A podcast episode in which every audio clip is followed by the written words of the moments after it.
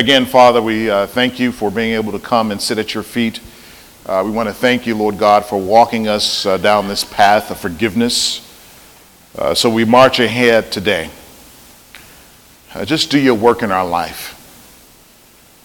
And for all of us, all of those who have not yet gotten it yet, we pray that they would get it today. May your hand be upon us. In Jesus' name we pray. Amen. Jeremiah chapter 17, verse 9. He says this, and this is the Message translation. The heart is hopelessly dark and deceitful, a puzzle that no one can figure out. But I, God, search the heart and examine the mind. I get to the heart of the human. I get to the root of things. I treat them as they really are, not as they pretend to be. Who of us in here has not gone out to shop for a car or for services for yourself or for your home that have not haggled with the salesperson? You know how it is. You get there and you want a lower price. So we tell them just right off the bat, your price is too high. This is less common in the United States in some of the stores, but in other places in the world, this is a very common practice. Regardless of what price that you see, you always automatically negotiate a lower price. So we tell them that their prices are too high, and we demand that they lower the cost. Because we know at the end of the day, in the innermost recesses of our hearts, we really just want to pay as little as possible. Why? Because we know that our budgets are limited. They, in our minds, they are unfair because they have some type of economic advantage. We know that they've already increased the price to a place that we may not even know to begin with. So we are fighting really, really hard for a good price. And then when we get that good price, we're happy because we think we're the stuff now. But after we have gotten this good deal, we tell everybody how we waded in the waters in the game of sales. Just like it says in Proverbs chapter 20, verse 14. It's the Holman version. It says, it's worthless. It's worthless. I believe in the ESV it says, bad, right? It's worthless. It's worthless, the buyer says. But after he or she is on his way, he gloats. In other words, when you finally got your price, then you tell everybody, oh yeah, this is the price I got.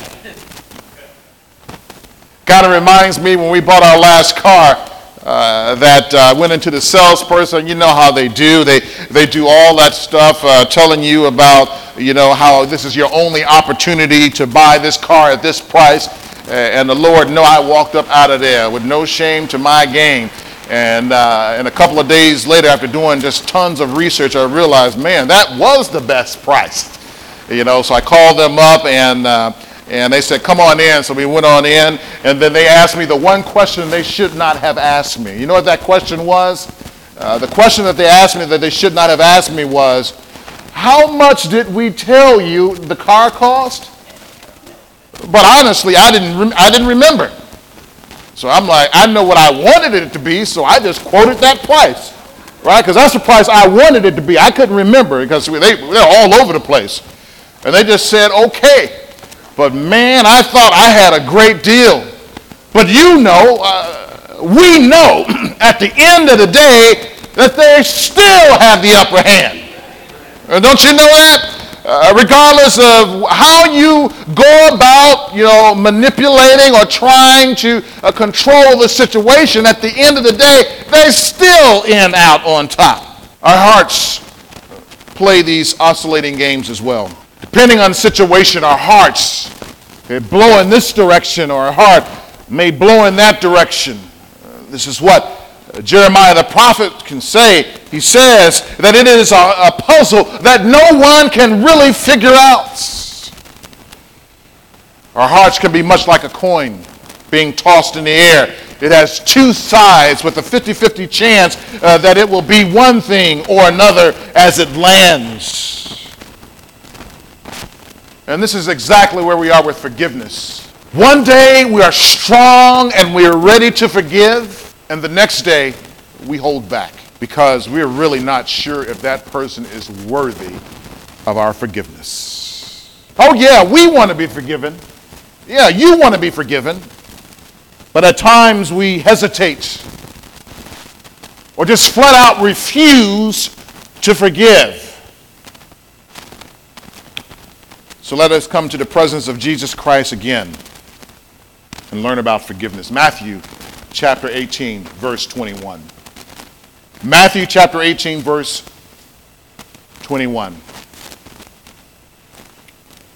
Here Jesus tells us, don't keep count of the times you've forgiven. He says, do not have a pad, an iPad or whatever, an Android or whatever you have to take notes on. Jesus says, do not keep account of how many times that you have forgiven. Matthew 18:21. Then Peter came up and said to him is Jesus, Lord, how often will my brother sin against me and I forgive him? As many as 7 times? Jesus said to him, I do not say to you 7 times, but 77 times. As people, we always seem to look out for ourselves. After Peter listened to Jesus' message on forgiveness, beginning in Matthew 18, verse 15 through 21, concerning church discipline as well, that Peter says, okay, well, if I'm going to go to my brother and forgive him, how many times should I do it? It's almost like Peter is asking the question, how many times do I allow myself to get hurt? I know we feel that way too sometimes. We don't want to be some type of verbal or emotional punching bag for someone else. That we want to stand up for ourselves. We don't want to have to forgive because we don't want to put ourselves in that place to begin with. But what's interesting is that Peter, he never mentions or he fails to mention the fact that he could have hurt someone else. See, we always talk about, my brother who has offended us. But what about the potential or even our proclivity of hurting someone else? Peter emphasizes the offense and not forgiveness. Yes, I know forgiveness is mentioned more, but Peter had it in his mind, how many times do I need to forgive? In other words, how many times does someone need to offend me and I forgive them? 7 times? In the back of my mind, I believe that Peter thought that that was a big number. Peter saying 7 times, and the way that generally that is phrased, that he was expecting a negative answer and also for Jesus to lower the number. So he was expecting Jesus to say, oh, no, you don't have to forgive nobody 7 times.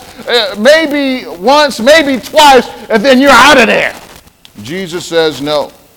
And then looking in this passage, says, how many times must I forgive him? In other words, how many times does someone hurt me and then I just let it go? How many times must I let this go? To forgive means to let an offense go, to release it and not tightly hold on to it like you would a $100 bill or your smartphone. And this is one question many of us that lurks in the back of our minds. How many times must someone hurt us and I just let it go? We have already decided that we have a limited amount of times in which we're going to just let it go. You know, some of us, we have that saying in the back of our mind, fool me once, shame on you. Fool me twice, shame on me, right? So after two times, that's it. If it goes beyond two times, then I'm a bigger fool than I thought I was to begin with.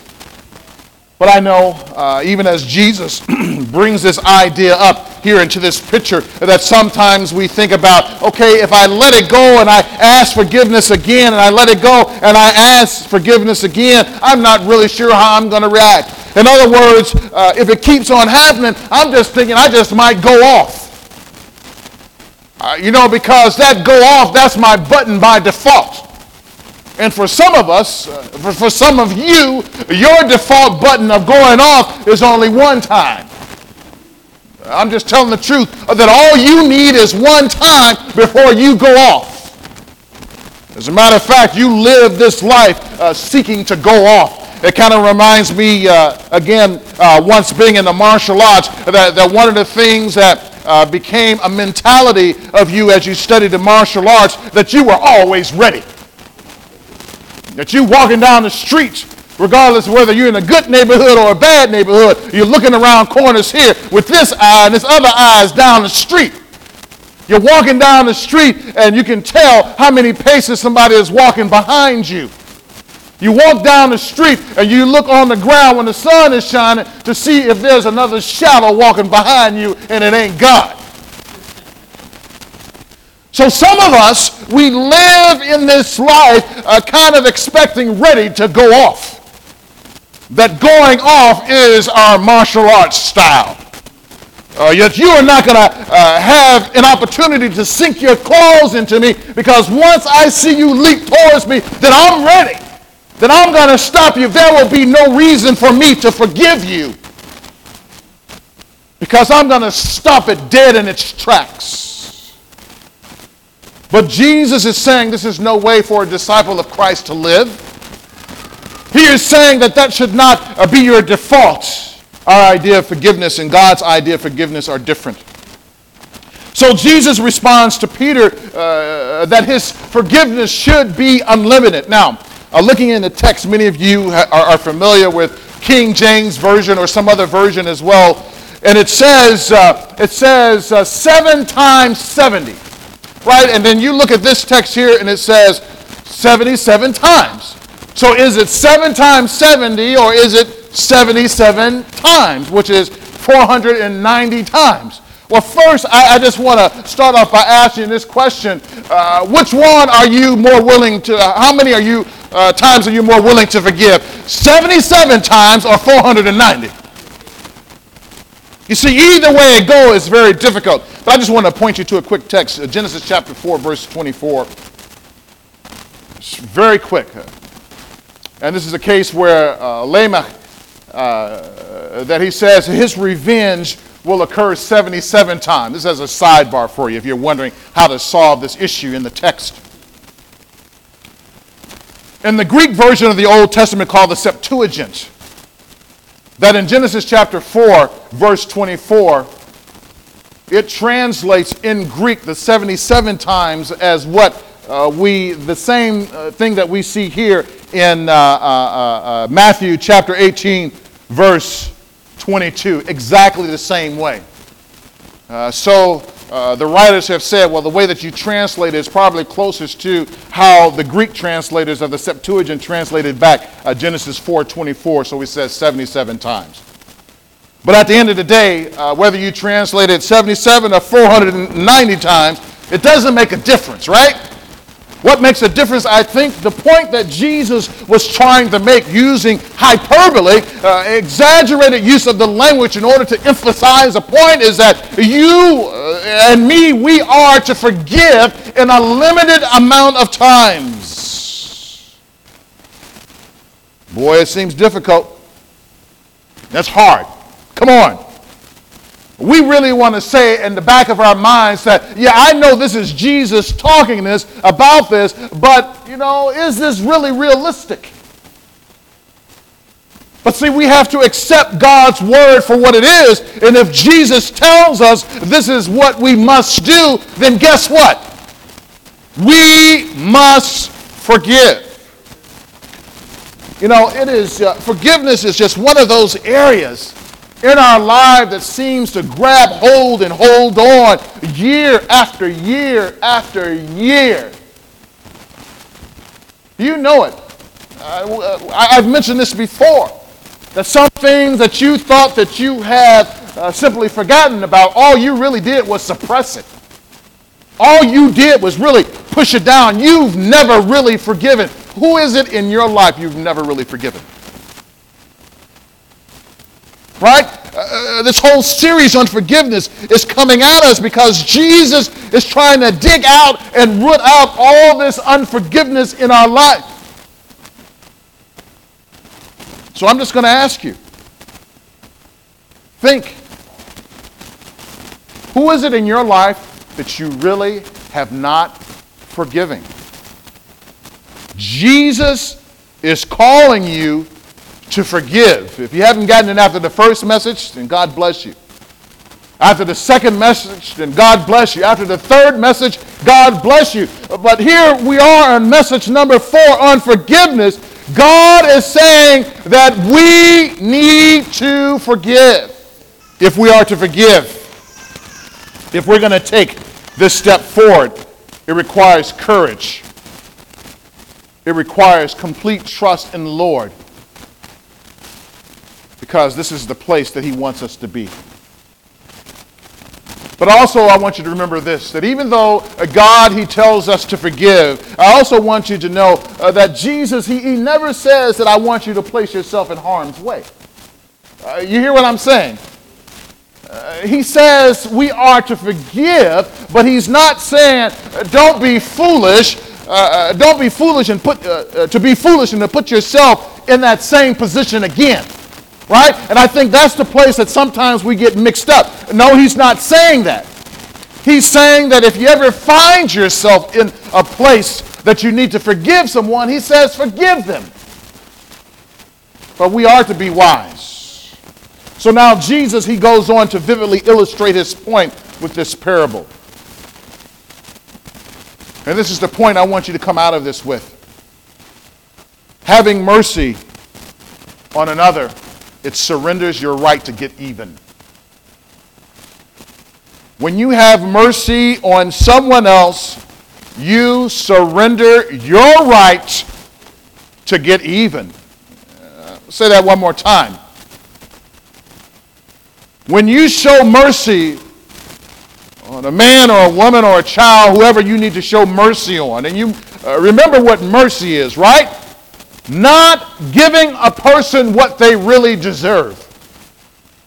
Right? So when you have mercy upon someone, you surrender your right not to be, you can't be vengeful. Matthew 18, verse 23. Jesus says, "Therefore, the kingdom of heaven may be compared to a king who wished to settle accounts with his servants. When he began to settle, one was brought to him who owed him 10,000 talents.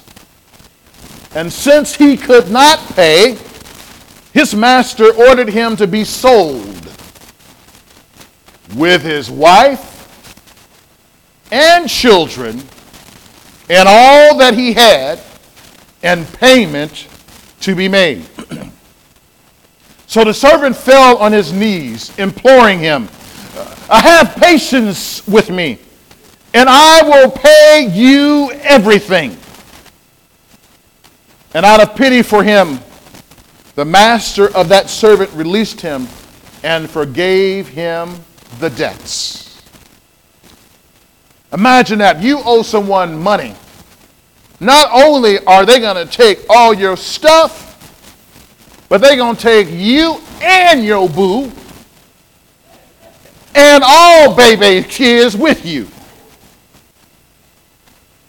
Everybody gets to go. Can you imagine being in that much debt? You know, those who are in authority concerning these type of matters, that sometimes they do exercise this type of power to get from you what they want. I'd like to see many of you try to shortchange the IRS and not give them what they want. Some of you, you may own your own home or your own vehicle. And you know what I mean in this situation, because you know once you are 75% paid down, you know that you are almost there. Amen? You know that you can see the light at the end of the proverbial tunnel. You know that soon and very soon that you're going to have a hallelujah party because you are completely paid off. But if you reach that 75% and say, you know what, I ain't paying another dime. I know I've been paying on this hoopty of the car mines since 1970. It's now 2014, and I'm finally 75% paid off. I'm not paying them another dime. You know what's going to happen, don't you? Repo man is coming to get that hoopty. He don't care how junky it is. He going to come and get his car. This is the place where Jesus begins to illustrate the need to forgive, especially if we think that 77 is too large of a number. So Jesus now speaks a parable to further clarify his point on forgiveness in the life of a disciple. Verse 23 goes on to say, therefore, right? Another way to help us clearly understand this is to use the phrase, on account of this. On account of this. When we look at verse 23, it can say, on account of the kingdom. But here's a translation. I translated this for you. Listen to this. It's as if Jesus was saying this. On account of our inability to fully comprehend the spirit of forgiveness, I will further illustrate it by telling you about what the kingdom of heaven is like. On account of our inability to fully comprehend the spirit of forgiveness, I will further illustrate it by telling you about what the kingdom of heaven or the kingdom of God is like.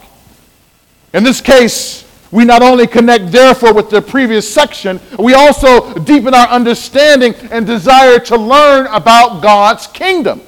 So Jesus, in essence, was saying that when you live and you walk in this arena of forgiveness, that you live and you walk in the arena as one who is a member of the kingdom of heaven.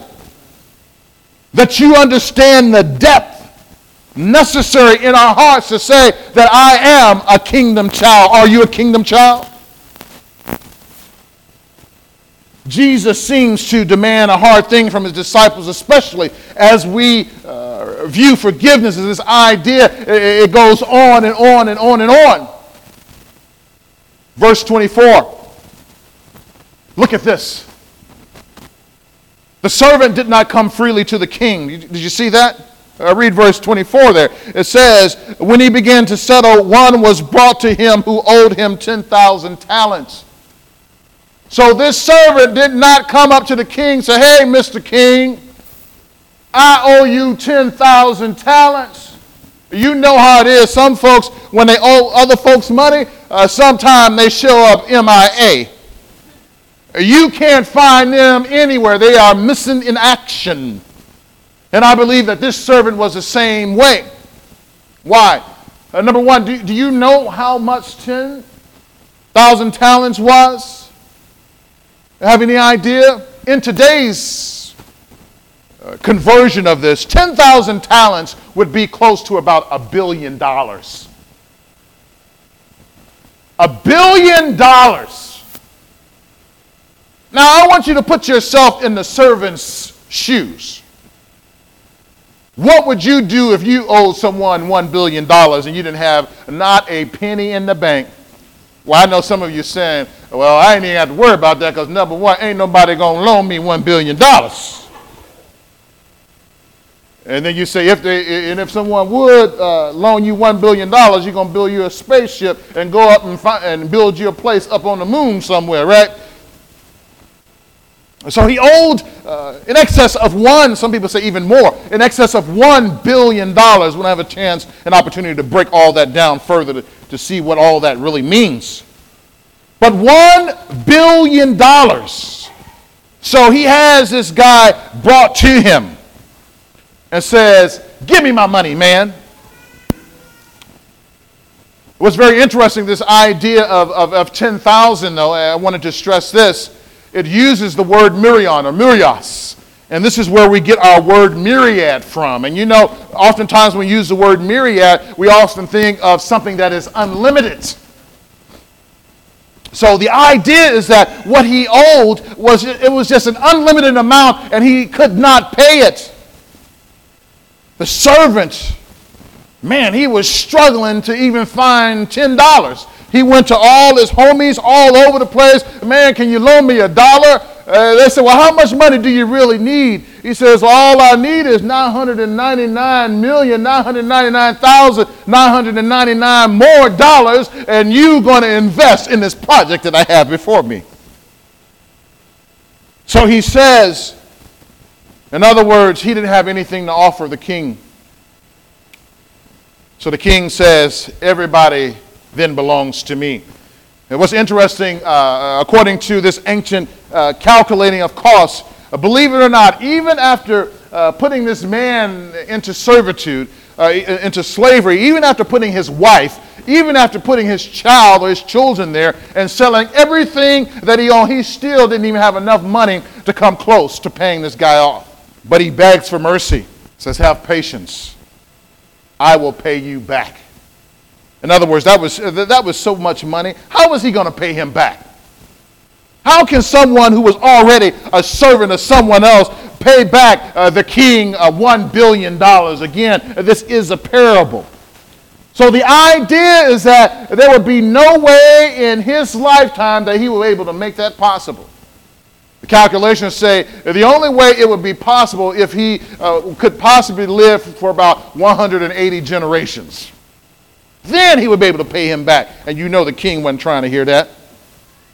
So the king, he has mercy on him, and he forgives him his debt. Did he have to? No, he did not have to do that. But the king forgives him his debt. So what Jesus is trying to tell us that if you have been forgiven, that then you, we need to learn to forgive. We need to learn to forgive. And this is the point I continue to stress to you. Who are those who have offended you in your life? Will you forgive? And Jesus said, if you haven't gotten it yet, check this out. Verse 28 there in Matthew 18. But when that same servant went out, he found one of his fellow servants who owed him 100 denarii. 100 denarii, let's say it was about anywhere between $10,000 to $12,000. So what does he do? He seized him. And look at this. He began to choke the brother. He's like, man, you're going to give me my 50 cent. Even if I have to kill you right now, you are going to give me my money right now. Look at that. Instantly.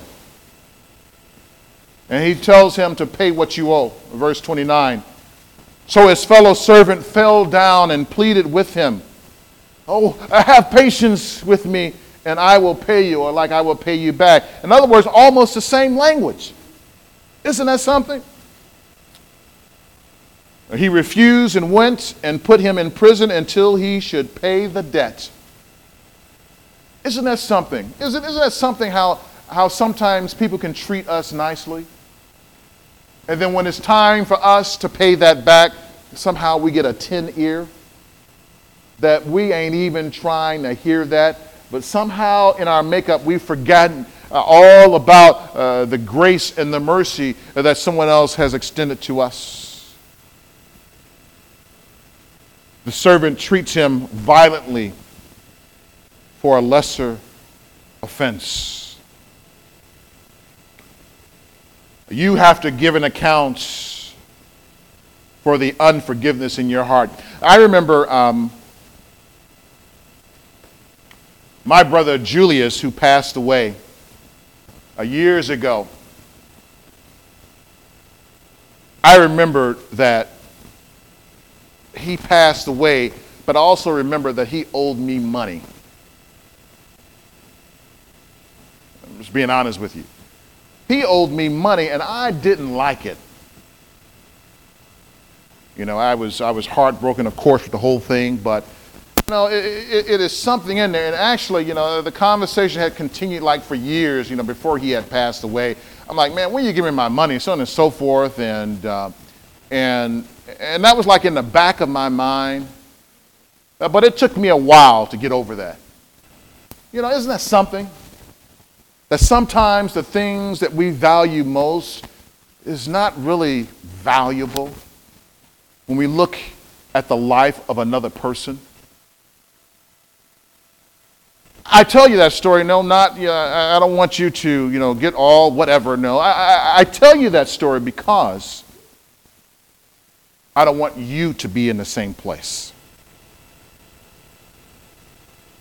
I don't want you to live with unforgiveness, holding on to a grudge because of something at the end of the day is really stupid. And the more that you're able to let go and put in the hands of God, the freer you will be able to live. Verse 31. When his fellow servants saw what had taken place, they were greatly distressed. And they went and reported to their master all that had taken place. Then his master summons him and said to him, "You wicked servant, I forgave you all that debt because you pleaded with me. And should not you have had mercy on your fellow servant?" In other words, I showed you mercy. Why didn't you show mercy as I had mercy on you? 34. And in anger, his master delivered him to the jailers until he should pay all his debt. Now remember now, he owed in excess of $1 billion. How in the world are you going to stay in jail and pay back $1 billion until you finally free, if it takes about 180 generations, 180 years, whatever it is, in order to pay it back? In other words, he was going to end up rotting in jail. He would not make it out of jail. 35. So also my heavenly Father will do to every one of you if you do not forgive your brother from your heart. Let's read this verse together, please. Verse 35. Here we go. So also my heavenly Father will do to every one of you if you do not forgive your brother from your heart. You see what he's saying now? He's not talking about all this phony baloney stuff. He's not talking about phony baloney. He says, your heart. But I know you're asking me, you know, this one thing, whatever it is in the back of your mind that you're having trouble to forgive, I know you're saying, but I'm having such a hard time. But one of the ways to help us work out that process is to pray for that person. Pray for that person and bless them in the name of Jesus. And you pray for God's best on their life.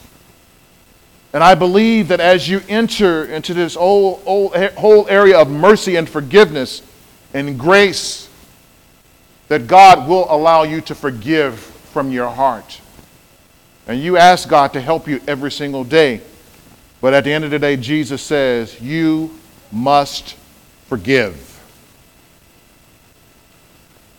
What Jesus has in mind is this whole idea of this eschatological, this whole idea of end times, what's going to happen in the end. So in other words, what he was saying, that if you do not forgive, yes, right?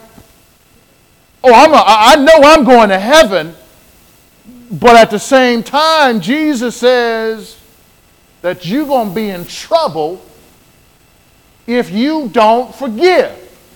Oh yeah, I'm going to heaven and I ain't forgiving nobody. You see, part of the problem is that some of us, we don't understand the impact of God's kingdom, right?